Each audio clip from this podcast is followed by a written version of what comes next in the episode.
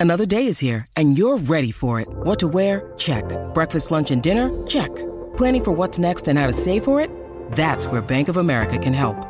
For your financial to-dos, Bank of America has experts ready to help get you closer to your goals. Get started at one of our local financial centers or 24-7 in our mobile banking app. Find a location near you at bankofamerica.com slash talk to us. What would you like the power to do? Mobile banking requires downloading the app and is only available for select devices. Message and data rates may apply. Bank of America and a member FDIC. On Wednesdays, we usually would talk about upsets, but this week five slate has more depth than the Pacific Ocean, so we got more game picks for you. We got A&M and Arkansas in Jerry World. Y'all, I've been to that stadium, and when they talk about it like it's a spaceship, it's because it legitimately is a spaceship when you walk into that stadium, will be the stage for that game. The Deep South's oldest rivalry, Georgia and Auburn. Carson Beck, his first road test now in the SEC. What's that going to look like? How is he going to respond when Jordan Hare is just absolutely going crazy at 3:30 Eastern on CBS with that nice little theme we got going for the the SEC on CBS? Also for Hugh Freeze, his first, I guess, or not first, but his real first home spot against an SEC opponent where there's going to be some bright lights. Like this game, can you imagine if Hugh Freeze beats Georgia? What that would do for the trajectory of that team? And for that whole Hugh Freeze era at Auburn. We'll talk about that we'll give you our pick. We'll break it down. And then the game of the week. College game day is going to Durham, North Carolina for Notre Dame at Duke. So Notre Dame now, two different weeks. They have a college game day, but first college game day was obviously in South Bend, and now they're going to Durham, North Carolina. So two big spots for Notre Dame. And I promise you, when they opened the season and they looked at the schedule, I don't think the game at Duke was circled in the fashion that it was probably circled going into this week. But we got a lot to break down. It is Wednesday, September 27th, 2023, the last one in history. You know what we say around here? We're going to make it a good one. You only get so many fall Saturdays. Only so many. You only, you only get 12 for your team. You got to make them count. So my advice would be let's cherish it. Let's not wish it away to week six or week seven. If your team's on a bye week for Florida State, that's great. Enjoy the Sony Stadium, kick them up, enjoy watching all the games. But I want to make sure we really relish every single moment we get this beautiful sport because it will not be that long until we are back on Twitter talking about 100 some odd days till college football season. Don't, don't, don't worry about when that's going to be here. Worry about this Saturday. Enjoy this and enjoy today.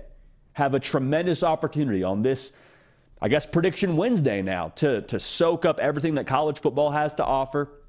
You got a lot on your plate, whether you're filling out expense reports, whether you're babysitting the kids, whether you're listening to this on podcast while you're working out, whatever you got on your plate, we appreciate you making us a part of it. And we appreciate y'all being a part of this college football community. This is the hard count. I'm JD PicKell. It's college football every single day, live Tuesday, Wednesday, Thursday at 11 a.m. Eastern. And y'all are the most important, uh, the most important part of this whole operation. So we appreciate you being a part of it. All right. So can't waste too much more time. Before we get to all those predictions, we got to talk about the top 10 teams in the country as we see it. The Nothing But Ball poll after week four rounding into shape. And if you follow me on Instagram and, and, on Twitter, you've already seen my top 10 rankings as it pertains to this week. But even so, I want to make sure we kind of set the table because I understand a lot of y'all just found this show for college football season. So welcome. It's ball and only ball. And that's how we rank these top 10 teams. So you're going to hear a lot of people talk about resumes and you know, different statistics that are baked into why they think these teams are top 10 in the country. And I'm not saying we don't factor that in. We absolutely do. But at the end of the day, like we're thinking about this from a football point of view. We're not thinking about this from a computer's point of view or from a, you know, rankings point of view for what the AP thinks or what the coaches poll thinks. We appreciate those polls, but this poll is protected from those polls, if you catch my drift. So without further ado, let's jump right into it. At number 10, got Utah. And poor little old Utah, no one's really talking about them.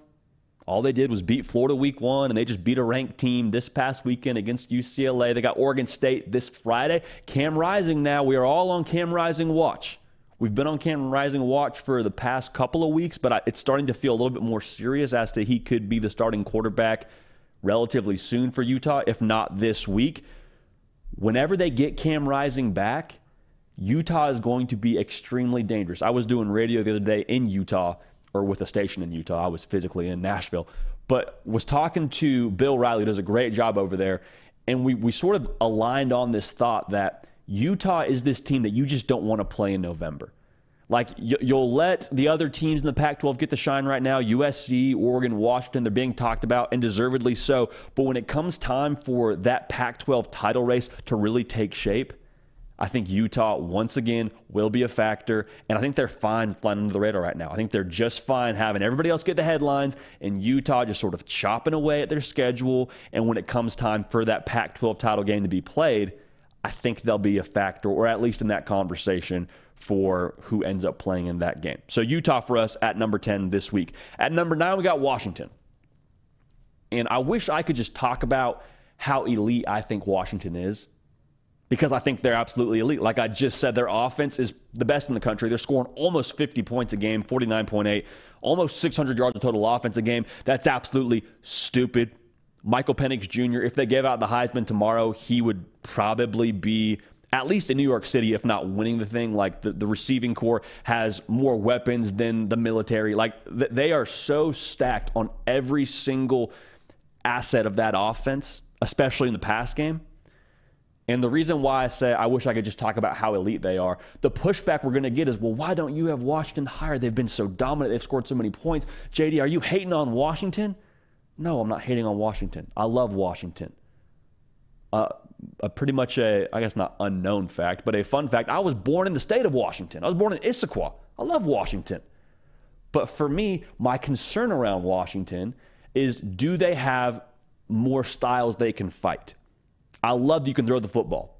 I love that you can score so many points a game. But what happens when you play a team that puts a lid on that pass game and forces you to play ugly? Can you win ugly? Your defense is left a little bit for me to be desired. They're allowing right around four yards of carry against pretty mediocre competition. So I love Washington.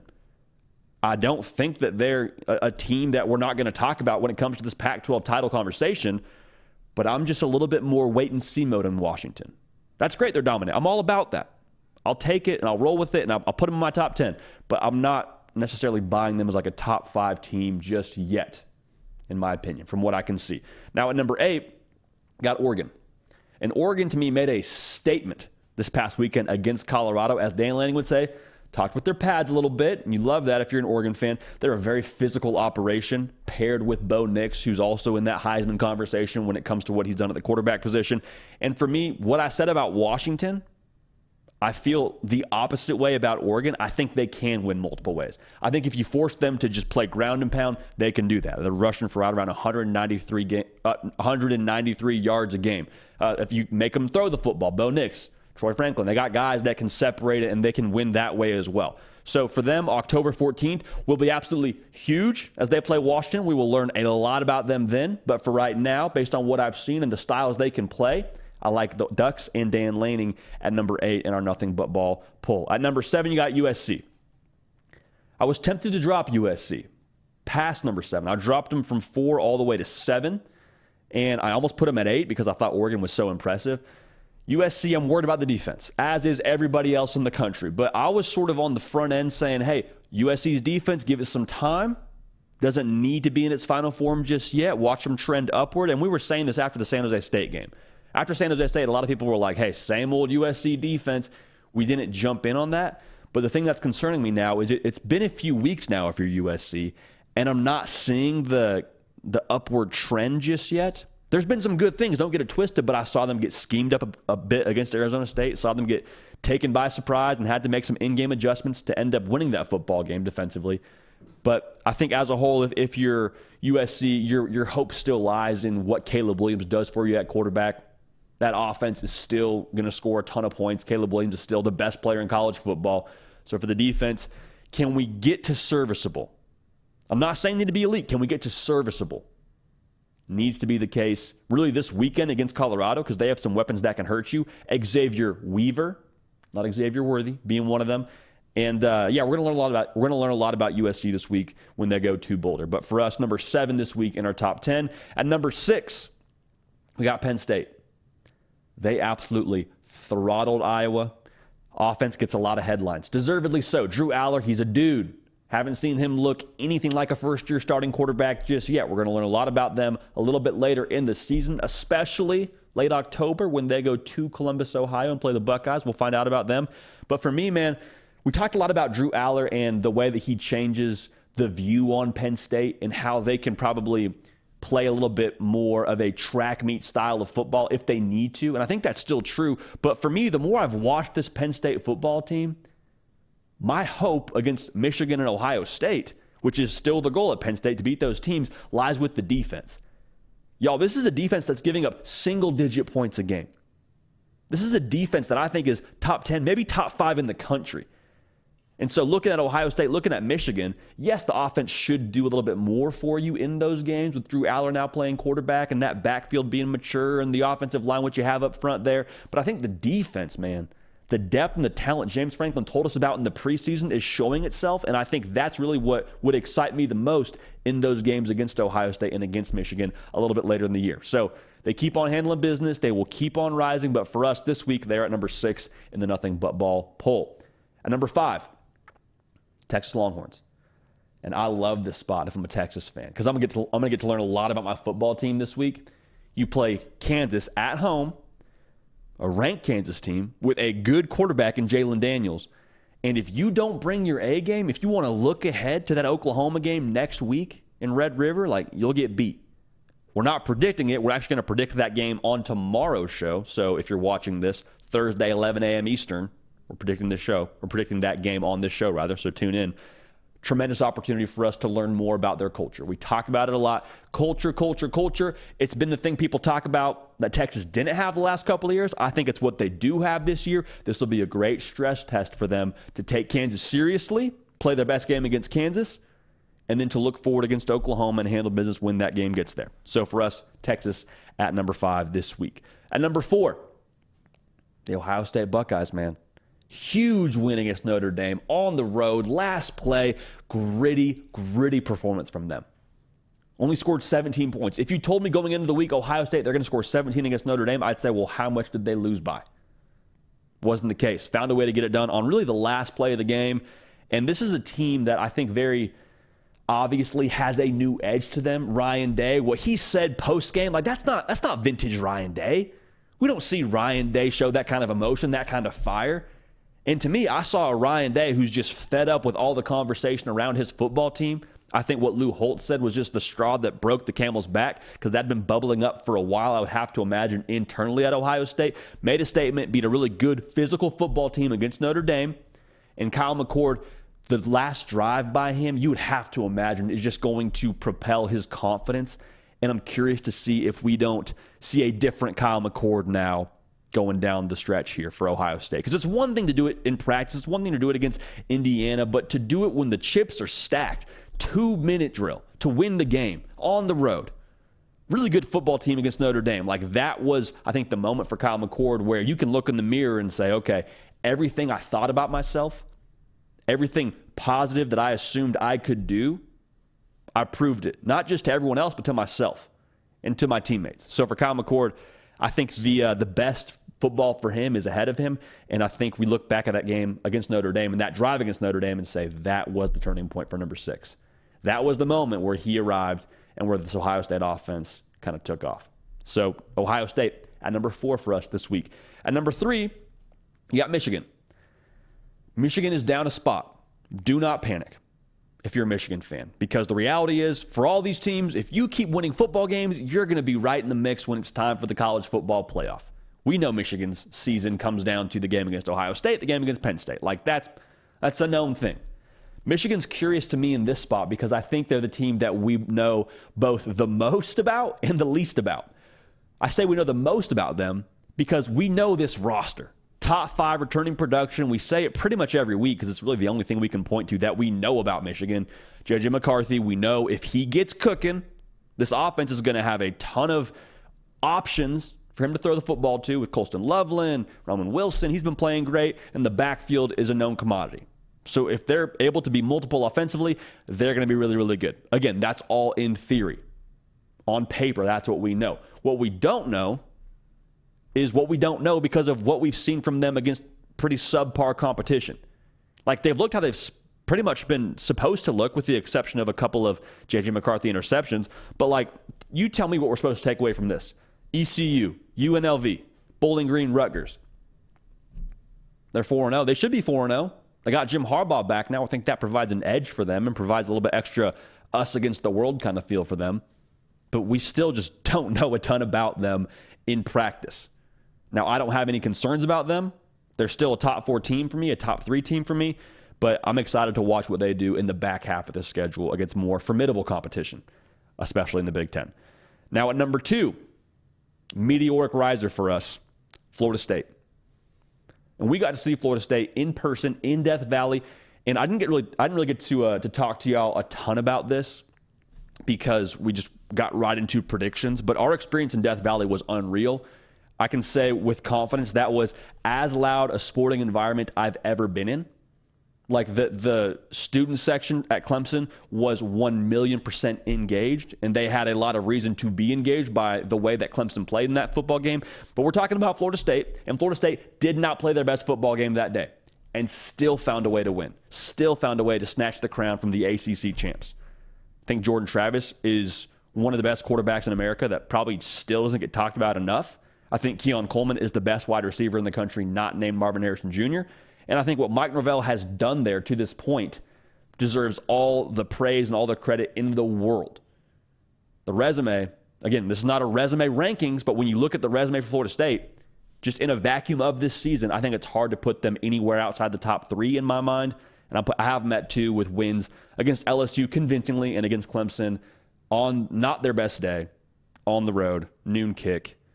Quarterback's dinged up, found a way to get it done. So Florida State for us is number two in the nothing but ball poll this week. And number one, no surprise here. Dogs still on top, man. We're going to learn a lot this week against Auburn. We talked about what it means for Hugh Freeze and, and the spot for him with this being a massive game for them at home. But for Georgia now, Carson Beck's first real road test.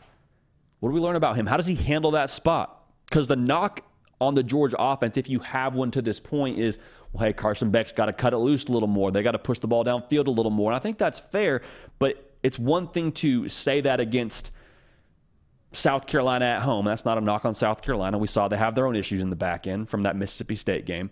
But to do it on the road in a raucous environment, I promise you, Jordan Hare will be going crazy. How does he look? How does he handle that? That should tell us a lot about not this team as a whole. We're not going to find them from the Auburn game, but I think we do learn a lot about them and the direction and the progress of this Georgia team so far. But again, there's no reason for me to knock them down from what we've seen so far this year. And there's, I, I couldn't in good conscience move Georgia down from number one. So Georgia's still number one. So to recap it for you, in our nothing but ball poll, heading into week five of the college football season, we have Utah at 10, Washington at 9, Oregon at eight, USC at seven. So a a loaded. You got you got four teams from the Pac-12 in our top ten. You got Penn State at six, Texas at five, Ohio State moving up to four after a big road win against Notre Dame, Michigan at three, Florida State at two, and the Dogs still at number one in the nothing but ball poll. Get at me on here on Twitter, on Instagram, and let me know who's in your top ten.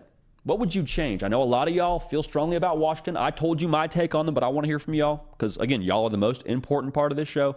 So get at me on the socials, get at me in the live chat, get at me in the comment section. Let me know your top 10. We appreciate y'all in advance for that. All right, now, if you could like the video, we've got a nice little streak of, I think we're somewhere around 24, 25 shows in a row with over 100 likes before we get off the air. If you could like this video, little thumbs up icon under the picture, we'll be well over that. And we would appreciate y'all immensely for that. All right, let's keep on rolling now. It's prediction time. It is a prediction Wednesday. We don't get a ton of these, so we got to make them count. First game I want to talk about Texas A&M, six and a half point favorites against Arkansas in Jerry World. I've been in this stadium a couple of times. It is unlike any other sporting stadium I've, I've ever been in. I mean, I've been in Staples Center, been in the Rose Bowl. I'm not saying that Jerry World is better. I'm just saying it's unlike anything else, and this will be the stage for this one, the Southwest Classic, 12 Eastern, SEC Network. For A&M now, there's already been some volume around Jimbo Fisher and what he's been after that Miami game. There was a, a fair amount of chatter. We talked about that game against Auburn, that the stakes were enormously high last week, If they had dropped that game, there would have been some unhappy campers in College Station. Even so, they got it done. A loss, I think, in this spot, in the same way, would still be brutal because you won this game a season ago. You won this game last year. If you were to lose this game in the same spot against an Arkansas team that I don't think is as good as they were last year, I mean, just, just think about the optics of that. It would feel like a step backwards. Whether it is or not, regardless of how this game plays out, regardless of who you have playing quarterback, it would feel like a step backwards. And you can't have steps backwards with where Jimbo Fisher is right now as the head coach at A&M and how well they've recruited. So, going back to the quarterback position, Conner Weigman got dinged up against Auburn. For the sake of this conversation, I'm going to err on the side that it's going to be Max Johnson. Jimbo Fisher said Conner Weigman's day to day. Conner Weigman could very well play in this game, but again, for the sake of this prediction, I'm going to go ahead and say it's Max Johnson. So we're going to proceed forward with that. For Arkansas, this could revitalize their season.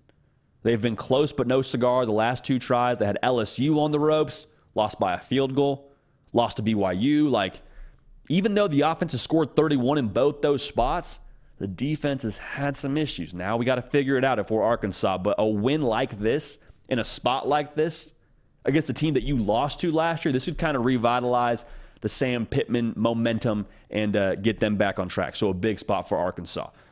Question in this game: Texas A&M's weapons against the Arkansas secondary. We've talked so much about who A&M has at the wide receiver position. Evan Stewart made a big time touchdown catch against Auburn last week. There is no shortage of guys to throw the football to. And I think that's going to be an enormous asset for Max Johnson should he end up being the guy. Again, we're operating under that pretense. Arkansas has shown they have issues defending the pass. They picked off Jayden Daniels one time last week, but even so, Jayden Daniels was a guy that we are talking about going into the season of like, man, can he push the ball vertical? Are they able to do that?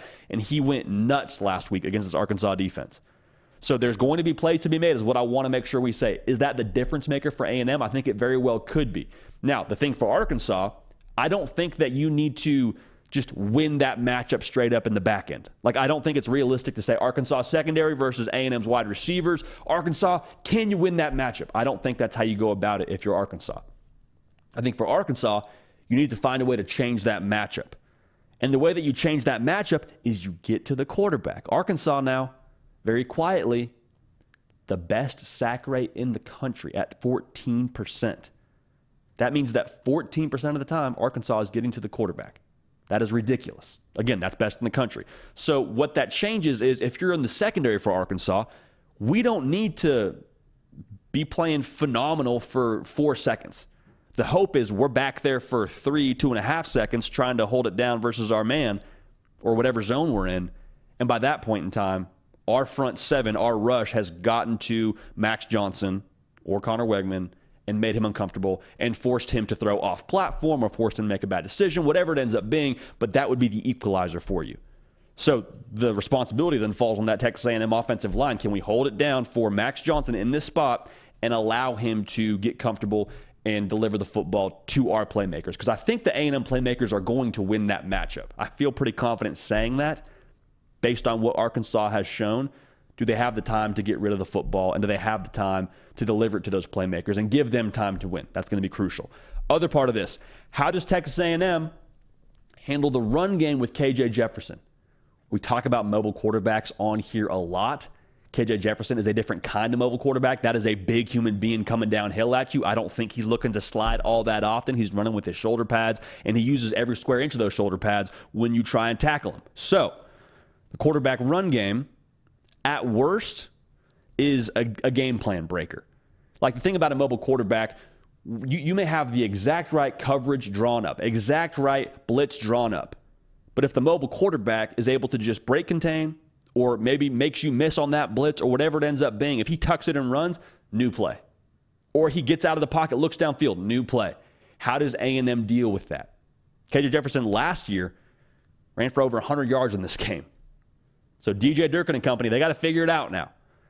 At best, for A&M, it's just annoying to scheme for. It's annoying to have to take another period during your practice away from something else you could be doing defensively, and you got to focus on here's how we fit quarterback power, here's how we fit the zone read, here's how we're going to fit it when he breaks out of contain, and we got to make sure we plaster to wide receivers. Just another thing to work on, another thing you got to focus on if you're A&M defensively, and it could be a very big asset for Arkansas because I don't know that they have the playmakers they had a season ago in fact, I do know they don't have the playmakers they had a season ago if you're Arkansas. But for KJ Jefferson, if he gets rolling a little bit now, does a couple of things. Controls the game more for Arkansas. They're able to kind of play a little bit more. Well, yeah, I mean, game control. They control the tempo of the game and they kind of take their out of the football a little bit more and extend some drives with KJ Jefferson, whether it's a quarterback design run or whether he tucks it and runs and picks up a third and seven with his legs. Also, more of the passing game is going to open up just by nature of the discipline you have to have defensively. Either you have to commit more guys to try and stop KJ Jefferson in the run game because you're short a man, because in the quarterback run game, design quarterback run game, you have 10 guys blocking for one. And if it's a running back run, it's typically nine guys blocking for one. So in that way, you're, you're short a number, is what I'm trying to tell you if you're A&M defensively in design quarterback runs. So you can kind of mess with that safety, and you can maybe have some more things open up in the run game if you do get going. Also, you got to be disciplined if he breaks contain. Like, we can't have a situation where exactly what LSU had. You had guys losing track of receivers when KJ Jefferson rolls out on a broken play. And wouldn't you know it, big touchdown pass for Arkansas that reignites their chances in that football game against LSU. Can't be the situation for A&M. Got to be disciplined. When he breaks contain, we got to plaster wide receivers. We got to make sure the guy that's spying KJ Jefferson is doing just that and staying disciplined. We can't have a big – discombobulation fest if we're A&M's defense, all right? So that's crucial. Maybe the most important thing though, if KJ Jefferson gets rolling with his legs against A&M, you know what that does for a, from a confidence standpoint for KJ Jefferson? You know how much you just start to feel like, okay, hey, they they can't stop me in the run game. You kind of feel like that uh, if you're a good shooter in basketball, that that basket starts to look a little bit wider feel like you have a little bit more margin for error. Maybe you start uncorking a few more down the field. And a guy to watch for if they do get rolling in the quarterback run game, Andrew Armstrong. Big body wide receiver, played well against LSU, had a touchdown catch called back actually against LSU. He is a one on one mismatch. If there's no safety help because you got to fill for KJ Jefferson, there's going to be good things happening for Arkansas in the pass game, and likely because Andrew Armstrong is making plays. We've seen this A&M secondary have issues against Miami. Got to be locked down on the back end and got to be disciplined in the quarterback run game. So for A&M now, going back to their side of the football, I think it's going to be really important what they do early in the run game. And when, when I say that, again, this is the assumption that Max Johnson's probably playing quarterback, but also going back to the point that Bobby Petrino, everything he does is a game with the safeties. This power spread scheme. They're going to do a lot of pulling guard. They're going to make it look like it's power run pretty frequently, even when it's not. But early in the game, expect them to try and get downhill and establish the run against Arkansas. How does Arkansas play that? Just like what we said against KJ Jefferson in their run game. What do the safeties have to do? Do the safeties have to start triggering quickly on the run? Do they have to go help out against that power run scheme?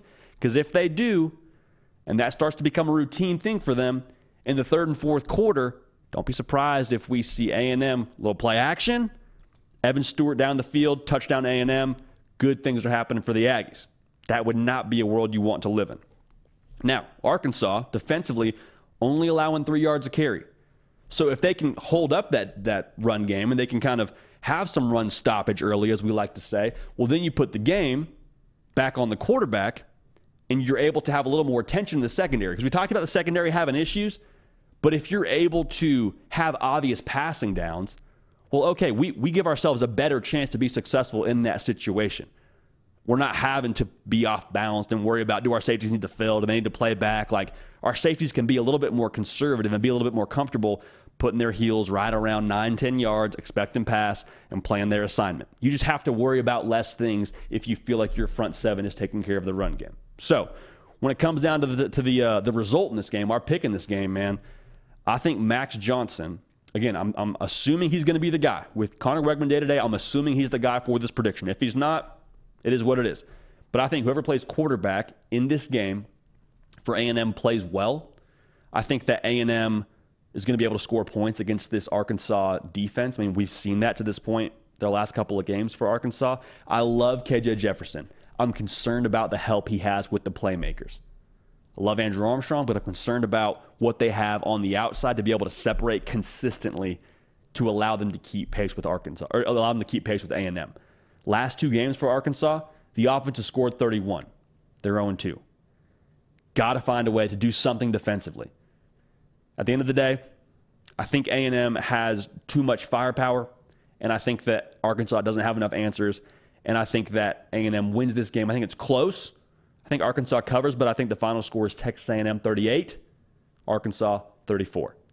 For Jimbo Fisher now, a little bit more of an exhale too for the people in College Station. Okay, good. Another test passed. Let's keep on rolling. You're not out of the woods yet, I don't think, but I do think you feel a lot more confident about the trajectory of this A&M football team, especially if there's no Conner Weigman. If you were to win a game without your starting quarterback, Max Johnson won this game for you a season ago, it would feel like, okay, we kind of are getting our footing now. Now let's go make some noise in the SEC. So that'll be a great one. Again, that's 12 Eastern on the SEC network. And uh, that'll be uh, that'll be a good game to watch, man. I'm fired up for that. Hey JD. Yes, sir. Uh, so uh, I can confirm um, that Conner Weigman will not only miss Saturday, but he's out for the rest of the year. No foot injury. Uh, we tweeted that on on, on our main on three. Uh, Jeez, yeah, man. He's done. How about it? Yeah. How about it? Max Johnson season, man. Golly. In fact, Max Johnson is trending four in the country right now on Twitter. So no kidding. Okay, well let's let's keep this clip then mm-hmm. in our game predictions so we can make okay. sure the good people know. Uh, yeah. Good thing we assume Max Johnson's playing quarterback for this yeah, game. I know. I'm glad the whole time I was like, All right. you're right. You should assume that. All right. Well, hey, the Max Johnson era has, I guess, re-began in College yes. Station. It resumes. And he it resumes. That's a great way to say it. it resumes in College Station, and he will be your guy for you this coming Saturday against Arkansas. Here we go. Man, that's that's that is crazy to go from day to day to he's out for the year. Yeah. Golly. It doesn't happen often. Heartbreaking, heartbreaking stuff for him. Hope he heals up and gets well soon. Absolutely crushing for Texas A&M, man. That is that is tough. There were such high expectations for him going into the year. Golly, you hate that for him. Absolutely hate that for him. All right. No easy way to transition from that. We hope he gets well soon and hope that uh, Max Johnson does well in relief we root for good things to happen to people on this show. Is that is that so is that so counterintuitive? Is that so wrong that we want to see people be healthy and, and do good things on the football field? I don't think so. I don't think so. Also, we root for y'all to like the video and subscribe to the channel. We appreciate y'all in advance for that. All right, let's get right to it, man. The Deep South's oldest rivalry. You got Georgia going to Jordan Hare. This is going to be an electric environment. 3:30 Eastern on CBS. Georgia favored by 14 and a half points. The line's been a little bit tricky now. Hasn't always been 14 and a half. I believe it opened at somewhere around 16 favoring Georgia, gone down to 14 and a half. I don't know what Vegas knows. I don't pretend to know what Vegas knows. I do know that we're going to have our gambling picks for you on my Instagram at JD Pickell. Don't know that we'll include this one. Regardless, we'll give you our pick in this one as well as our pick against that number. But for Georgia, man, this is the kind of game where you handle business. Like that's what they're feeling like internally. Like you should have your undivided attention every single game on your opponent. But now in this spot, you had a slow start against UAB, had a slow start against South Carolina. Now you're on the road in a rivalry atmosphere. This is this is the game where you got to be dialed in. I expect and hope for, if you're a Georgia fan, a quick start from the dogs.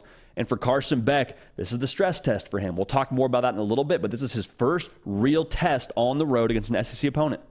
I cannot wait to see how he responds because there's been a lot of critics around what the offense hasn't done, even with how many points they've scored. There's been a little bit of criticism around him not pushing the ball downfield and the offense taking a while to get going, and Mike Bobo this, Mike Bobo that. This will be a really good gauge for us with what they do against Auburn. Speaking of the gauge, this is a great gauge for where Auburn's at. I mean, for Auburn, this is the biggest home game of Hugh Freeze's early career at Auburn. And this is a great measuring stick for us with Auburn just from the eye test was talking to a good buddy of mine that's an Auburn fan this week and asked him how he feels about the game against Georgia and we said, you know, feel not great about what I saw against Texas A&M, but we kind of landed on the same fact that hey, Hugh Freeze is there for a reason. If Auburn was reeling off SEC championships, Hugh Freeze probably doesn't get hired to be your head coach. He's there trying to do a repair job. That's why they went to the transfer portal and brought in the guys that they did. So, what I'm trying to say is for Auburn, obviously you want to win the football game. We're going to tell you who we think wins the football game here in just a second. But I think the key thing, if I'm an Auburn fan that I'm watching, is how do we look? How do we stack up? Hey, how far off are we if that's the gold standard in college football, as Hugh Freeze said? So we'll see if they're off at all. I mean, we'll see if Auburn's able to find a way to get this thing done. But I think the spread in this one is what it is for a reason. Like Georgia is double digit favorites because they have the matchups and because of the way they've looked so far and because of what they've done the last couple of seasons. Like, there's going to take a little bit of something extra for Auburn to be able to win this football game. So, as we like to say on this one, uh, on, on these shows rather, uh, the non negotiables for Auburn to have a chance in this football game are two things.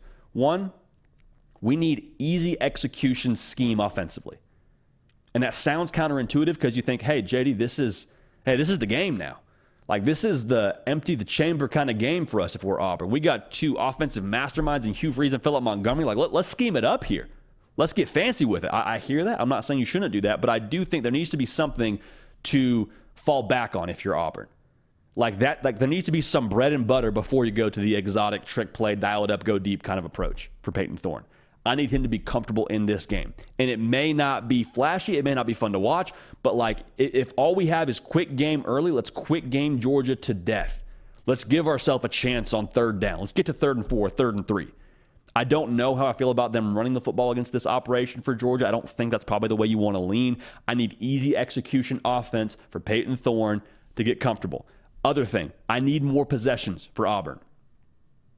Sounds funny to say out loud, but I need more possessions for Auburn in this football game if they want to beat Georgia. Now, what does that look like? Could be turnovers. Hey, Carson Beck now, going to be a little bit loud in there. Can we make him rattled? Can we confuse him a little bit and force a turnover or two? Have to do it, or do we steal one in special teams? Little fake punt action, little onside kick, surprise onside. Start the first half, onside kick, boom, let's go. Got a possession now, got a little momentum. Need to touch the football more times than Georgia. There's no way around it for me. Has to happen. Going back to Carson Beck now, I'm very curious how he looks. I think the matchup is Carson Beck versus the attack mode approach of this Auburn defense. Because what we said about Auburn's offensive approach has to be easily executable, has, has to be in some way, shape, or form a little bit vanilla to watch. I don't think that's the case for the Auburn defense. For Auburn now, like you're playing with house, with, with house money. The, the spread is what it is for a reason. You got a first year head coach. Like you don't leave any bullets in the chamber defensively if you're Auburn. I want the most exotic blitzes. I want the safeties rocking and rolling because you have a unique spot here against a quarterback making his first big time start on the road. Like this is this this is the one. I'm not saying this is his first road start. I'm saying this is his first big time start on the road for Carson Beck.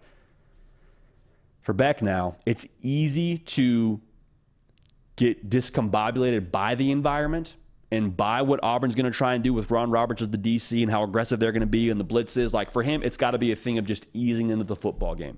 And as you ease into the football game, do not make the big mistake.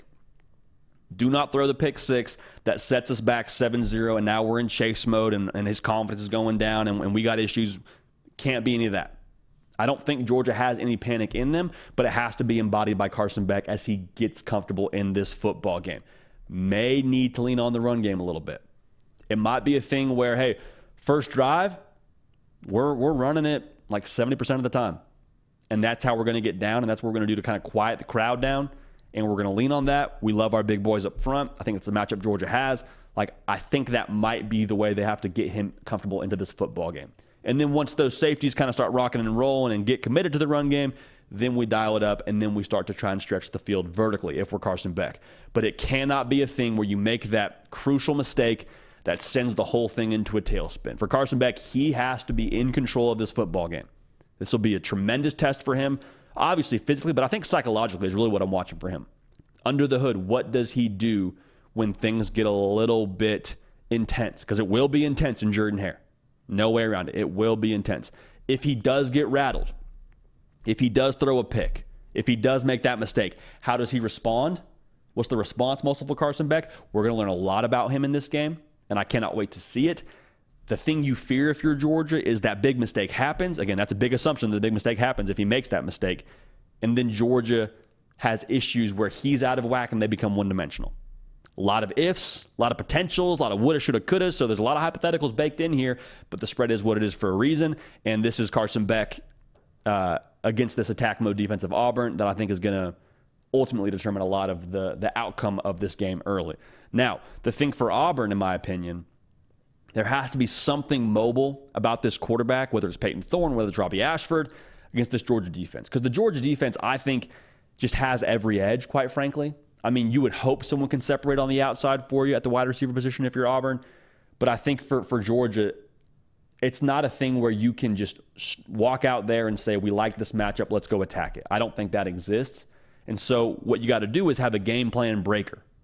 Got to have Payton Thorne have some wiggle. Got to have Robbie Ashford have some wiggle.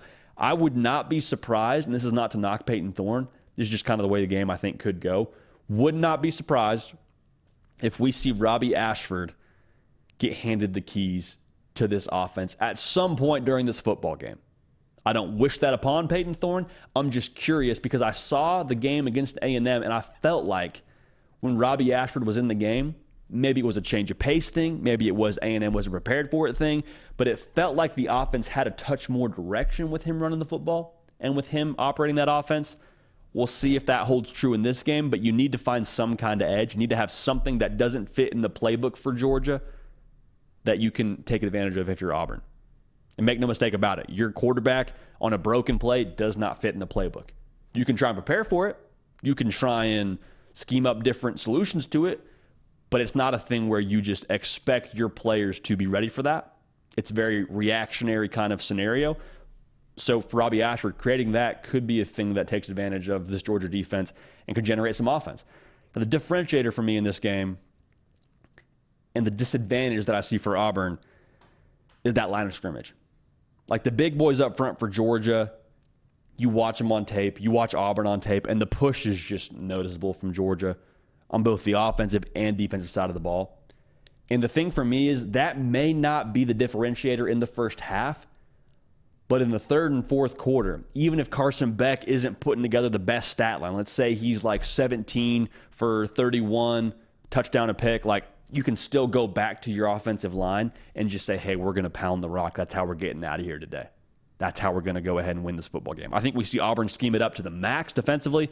I do think they throw the kitchen sink at Carson Beck.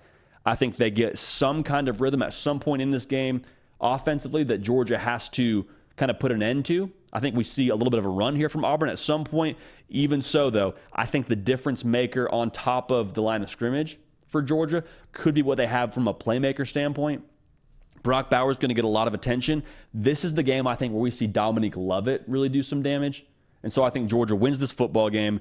I think they cover. I think the final score is 31 17 dogs. And I think what we see in this game, that the big takeaway for me, if Georgia finishes this game with that score or plays the way that I expect them to play, we kind of see this Georgia football team really start to take shape in 2023 we see them really kind of become who we have expected them to be.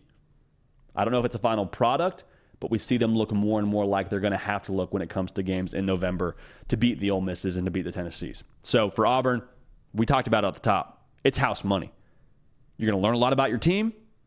You learn about how you stack up, but you don't overreact if you don't win the game against Georgia. And we already kind of already know that, but just want to make sure we got that out there in this prediction. Be a lot of fun, though. Can't wait. Deep South's oldest rivalry about to go down this Saturday. Jordan Hare, man, is going to be absolutely wild. Like the game atmosphere itself at kick. If there's a game you're showing up for, if you're an Auburn fan, that's the one. That's the one that you were dialed in for. I understand the Iron Bowl is a big deal. I get that. But I'm saying, like, this game right now to this point in the year, what it could mean for the trajectory. Think about if Auburn wins that game, what it would do for their recruiting would be absolutely massive. Absolutely massive. Appreciate everybody tuned in right now. If you could like the video and subscribe to the channel, would appreciate that enormously. We are a little bit under our goal of 100 likes per show. So if you could like the video, we will have everybody who's tuned in right now likes the video. Will be well over that goal of 100. So thank you in advance for that. And uh, we're going to keep on rolling here. Uh, let's talk about another game here. Biggest game of the week, actually. And we did not anticipate it being the biggest game of the week when we first looked at the schedule and saw how things could maybe shake out. Notre Dame goes to Durham, North Carolina to play Duke. Y'all, Duke is undefeated. Duke is ranked. Notre Dame's the one with the loss, actually. Now, Notre Dame, to be fair, they just played Ohio State and they took them down to the wire. Notre Dame's still favored by five and a half points. This is 7:30 Eastern on ABC. Notre Dame is now in playoff mode. They're in playoff mode. You hate the way that game ended against Ohio State. Had 10 men on the field. It hurts.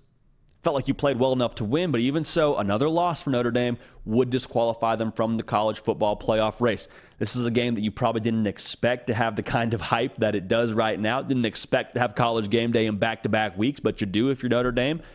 Now, this one's in Durham, North Carolina, but even so, how do you bounce back?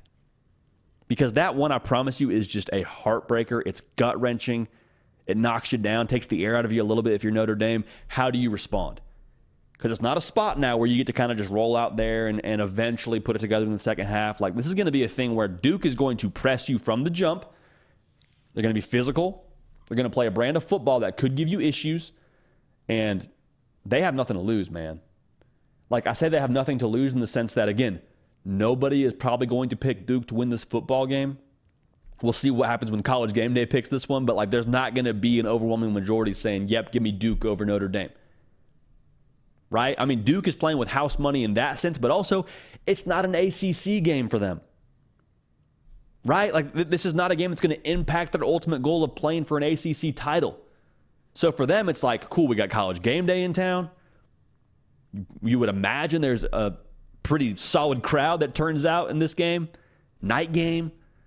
You got a quarterback that's in NFL draft talks right now, like a, a top five guy in terms of quarterbacks that have come off the board. This is house money for Duke. Duke saying, all right, let's ride, baby. And I cannot wait to watch this one. Matchup for me is Notre Dame's offensive physicality against what Mike Elko and Tyler Santucci scheme up. Tyler Santucci, the defensive coordinator for Notre Dame. Mike Elko, pretty well documented, a defensive guy. For Duke to win this football game, they need to push the responsibility on the Notre Dame pass catchers. Like they have shown that they can do it in spurts, but I think they want to make sure that it's a thing where, hey, if we lose this football game, it's not because you just ran the football on us at will, because that's what Notre Dame wants to do now. Make no mistake about it. They are a 57% run team. Like that's the uh, balance, I suppose, in play calling for them. 57% of the time, uh, 57% of the time they are running the football. And Audric Estime is a big reason why you run the football 57% of the time, along with that offensive line. Duke needs to get stops in the run game. There's nothing novel about that. There's nothing super analytical about that. They need to find a way to get a better push up front. Because what I've seen so far from Duke, and the reason why I factor in Mike Elko and Tyler, Santu- Tyler Santucci into this matchup, Duke has not looked phenomenal against the run. They've allowed 200 yards rushing or right around that against Clemson. Still find a way to win that football game. The key for Notre Dame against Duke is to live in third and short. Duke wants to force like third and seven, third and eight. If you can live in third and seven, third and eight, mission accomplished. We'll live with the result. Now, Sam Hartman probably still has a thing or two to say about that, and we'll talk about that here in a second. But this whole matchup comes down to negative plays on first and second down for this Duke defense.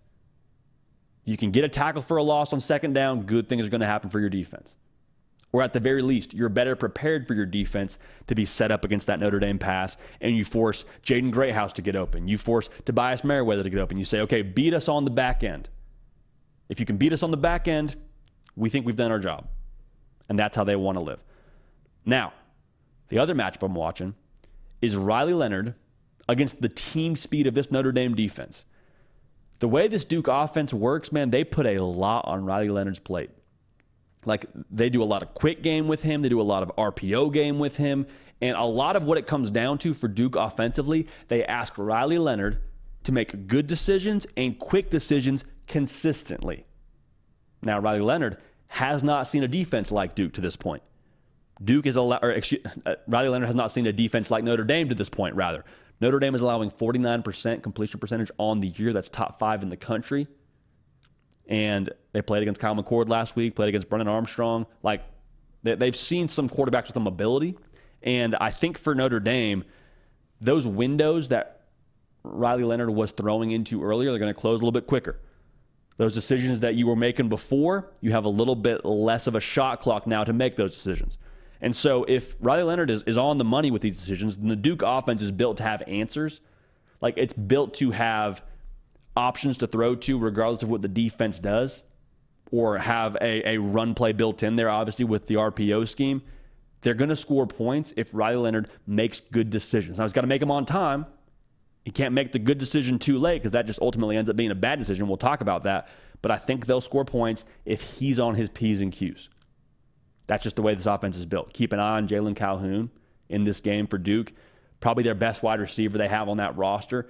If they're going to win the football game, he has to be a factor in the pass game. Okay, now, if Riley Leonard a little bit slow to make his right decision, a little bit off the game a little bit in terms of seeing the defense and it's a little bit quick for him and he's making the right decision too late, well, then that's going to lead to turnovers. All right? It's going to lead to turnovers. At best for Duke, it would lead to like a hey, let's figure it out kind of conversation on the sideline. And if that happens, man, you have empty possessions against Notre Dame. One, you may not see the football for a while based on how Notre Dame I expect they will run the football with Audric Estime and how they get down offensively. Also, you may have to start playing catch up with how I think they're going to score against Duke because of what they have on that line of scrimmage. So that's going to be very crucial. The team speed of Notre Dame and the decisions and the timeliness of the decisions for Riley Leonard based on what they have in this offense. Now, the differentiator to me in this game is Sam Hartman. Like a year ago for Notre Dame in this game, regardless of who you had playing quarterback, you probably, if you're Duke, could have just sold out for the run game and said, quarterback, you got to beat us. I don't think Duke can live that way against Notre Dame in this football game. I think the major key for Sam Hartman now is he can't get greedy and turn it over because there's going to be plays to be made, especially off play action when they get that run game going a little bit with Audric Estime. There's going to be plays to be made, but you got to put it on the money, got to be on time. And if you're late and you do make that error, Duke will turn you over. They are really good in terms of turning you over. They have two takeaways a game right now. It's top 20 in the country is the Duke defense. Now, Sam Hartman, knock on wood if you're a Notre Dame fan. I won't I won't knock on the table right now because you all have told me you don't like it when we do that during this podcast. Uh, but he has not thrown an interception yet. So he's been flawless. Duke has forced a lot of turnovers. If Sam Hartman is able to be the version of Sam Hartman you've seen to this point in the year, if you're a Notre Dame fan, they're going to win this football game. And you're going to be able to be really balanced and take advantage of both the run game and the pass game against this Duke defense. So, what it comes down to for me, I think Notre Dame's line of scrimmage is just going to be too powerful for, for Duke. Like, they've got Joe Alt, who's going to make a ton of money in the NFL here pretty soon. They've got Audric Estime, who's first team all downhill. Like, they're going to pound the rock against Duke. I wholeheartedly believe that. And I think Duke is going to give them a little bit of trouble early. I think they're going to swing hard, especially in that first half. I think they will have something dialed up for them offensively. I think Riley Leonard will give them all they can handle in that first half. But in the second half, man, I think Duke is going to be over overmatched from a depth standpoint against that Notre Dame run game. And I think that the pass game eventually does open up for Sam Hartman. Explosive plays happen. So I think Notre Dame wins this game. I think Notre Dame covers. Final score 27 17 for the Fighting Irish. And think about this now for Notre Dame. If you win this football game on the road against a ranked opponent and you're fighting and scratching and clawing for your college football playoff life. You didn't expect this to be the matchup it was going to be or have the hype that it has right now. But if you win this football game, nice little notch in the resume belt. So Notre Dame, I think, wins this football game, but this will be a phenomenal matchup. And I think it all comes down to physicality for the Fighting Irish to eventually get it done on the road in Durham, North Carolina. Man, I, am just I'm just fired up. That's even a good game. Like the slate this week for week five doesn't have the shine that maybe a you know Florida State Clemson had, a Notre Dame Ohio State had, but even so, man, there's some really good football games. By nature of us having three predictions to make on this very show on a Wednesday. It's usually prediction Tuesday. Usually we stack prediction Tuesday for you, but we cannot fit it all into the Tuesday show, so we had to go to Wednesday. We appreciate y'all being dialed in. Appreciate y'all liking the video. Appreciate y'all being subscribed to this channel. Right now, I want to hear from y'all in the live chat.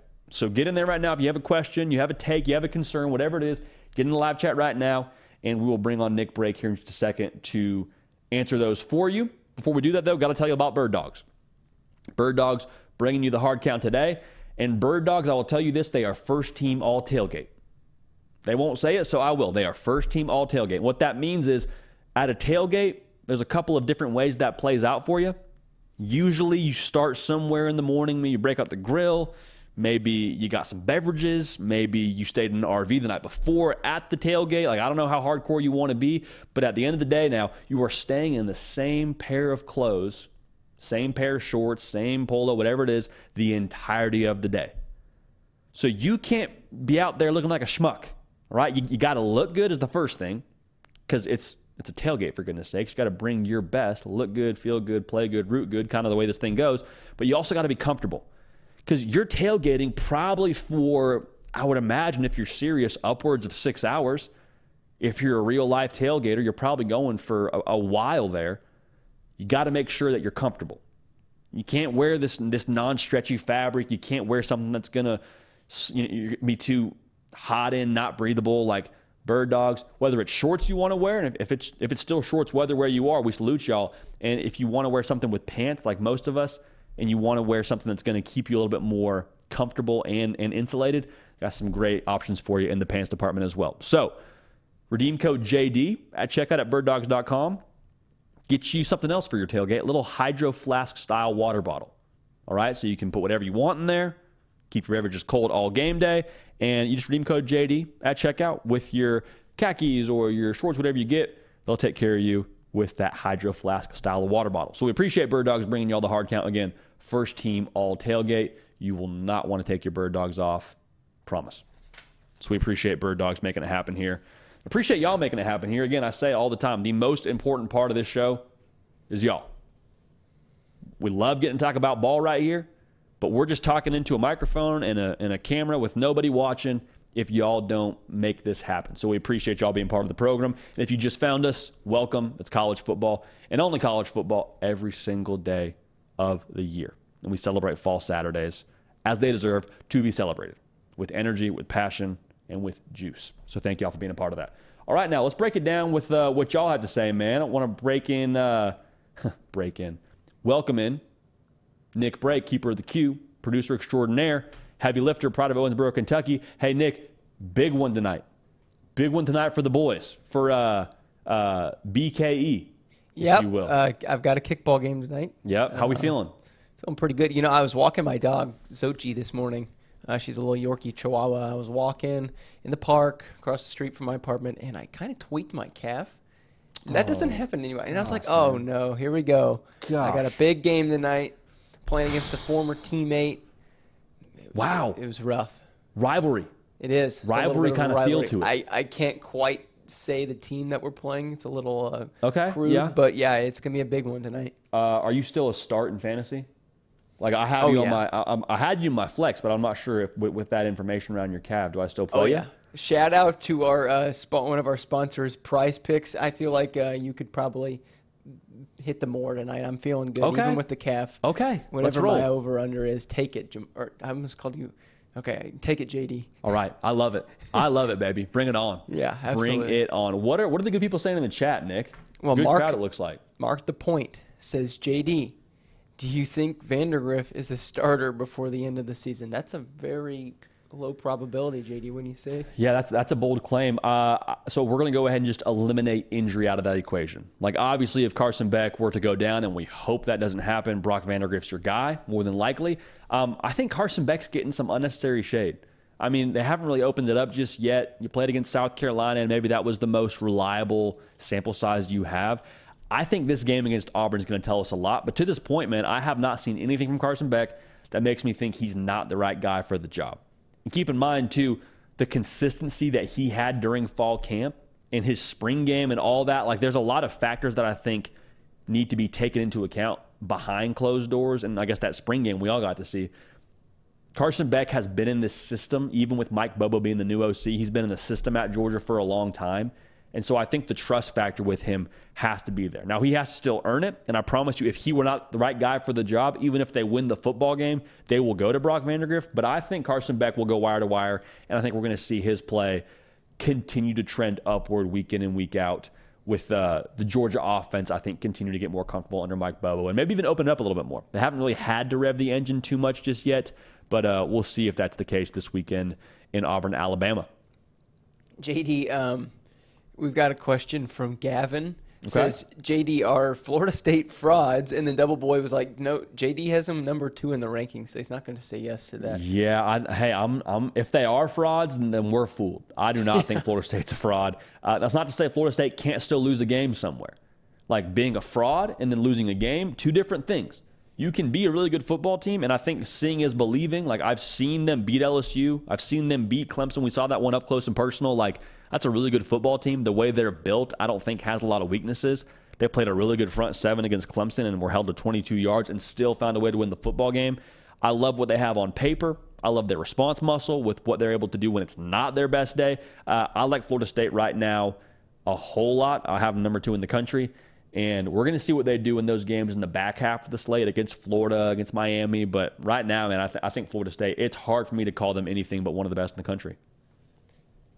JD, I feel like this is another question that I sort of know the answer to.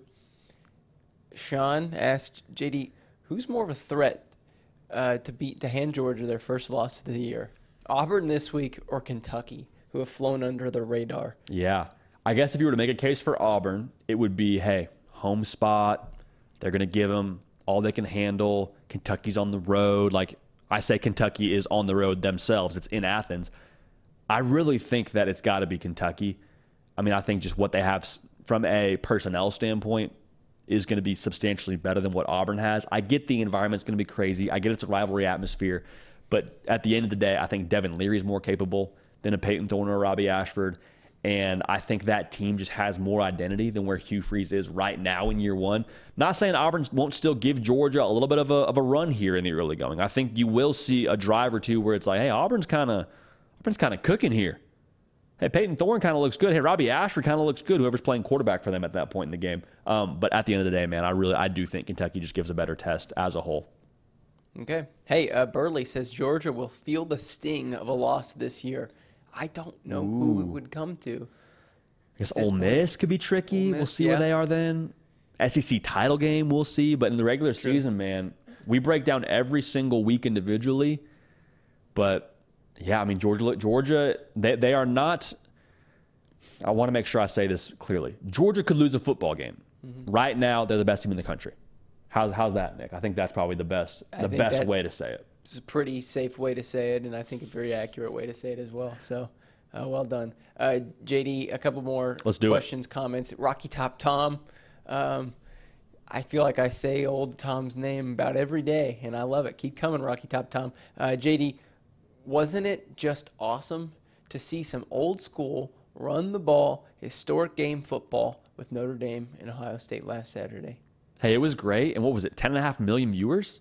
Oh yeah. Is that what it was? I know that's 11. I know that's your uh, that's your program over there with NBC, Nick. I just think NBC Sports has got a good broadcast, and I think their college football is going to be really good there. It was great. Mm-hmm. It was great, man. Yeah, it was, it was nice to see. I mean, if you're an Ohio State fan, you're like, hey, let's uh, let's open it up a little bit here. Let's connect a little bit more with Emeka Egbuka. But even so, like I thought, I know I thought, I thought it was a great game. I loved it.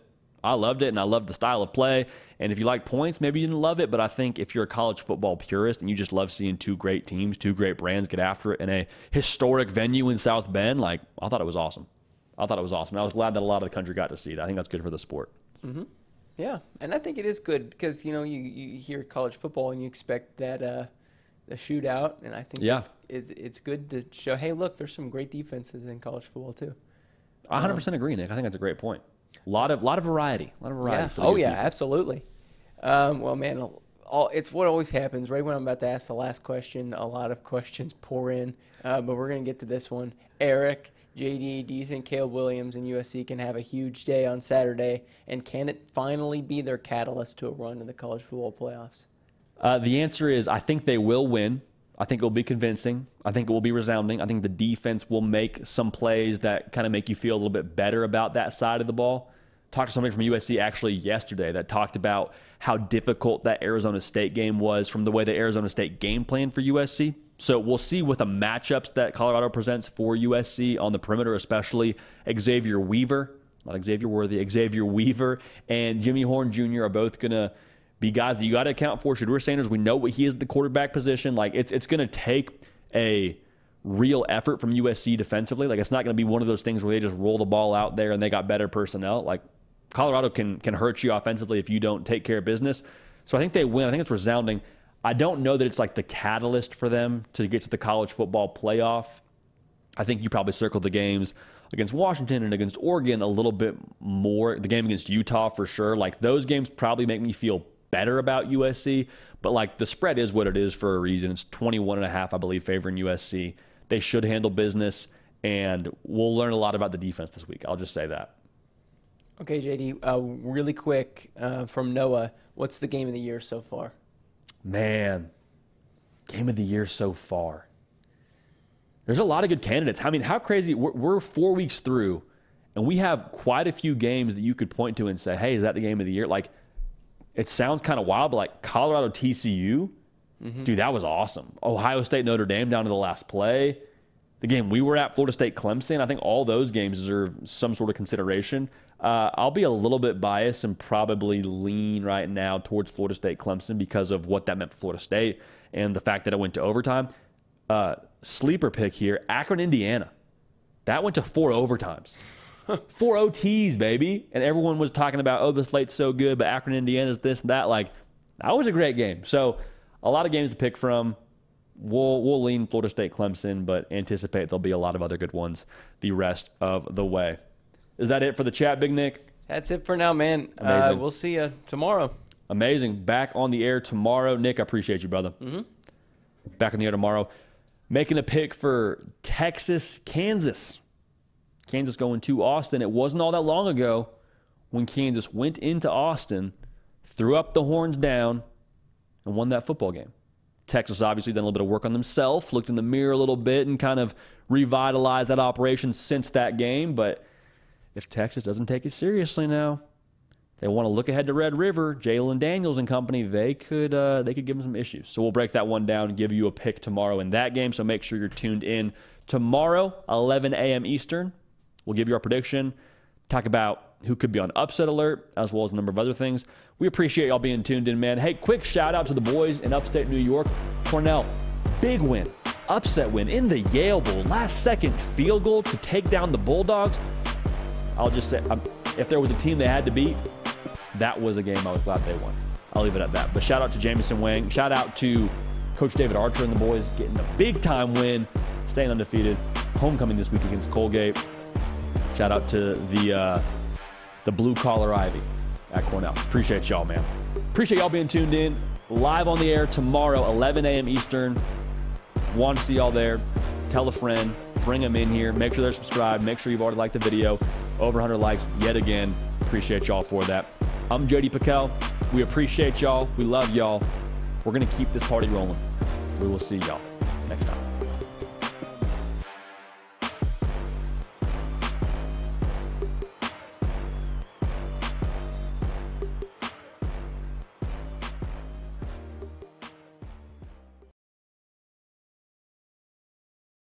Hello, it is Ryan, and I was on a flight the other day playing one of my favorite social spin slot games on chumbacasino.com. I looked over the person sitting next to me, and you know what they were doing? They were also playing Chumba Casino. Coincidence? I think not. Everybody's loving having fun with it. Chumba Casino is home to hundreds of casino style games that you can play for free anytime, anywhere, even at 30,000 feet. So sign up now at chumbacasino.com to claim your free welcome bonus. That's chumbacasino.com and live the Chumba life. No purchase necessary. VGW, void, prohibited by law. See terms and conditions 18 plus.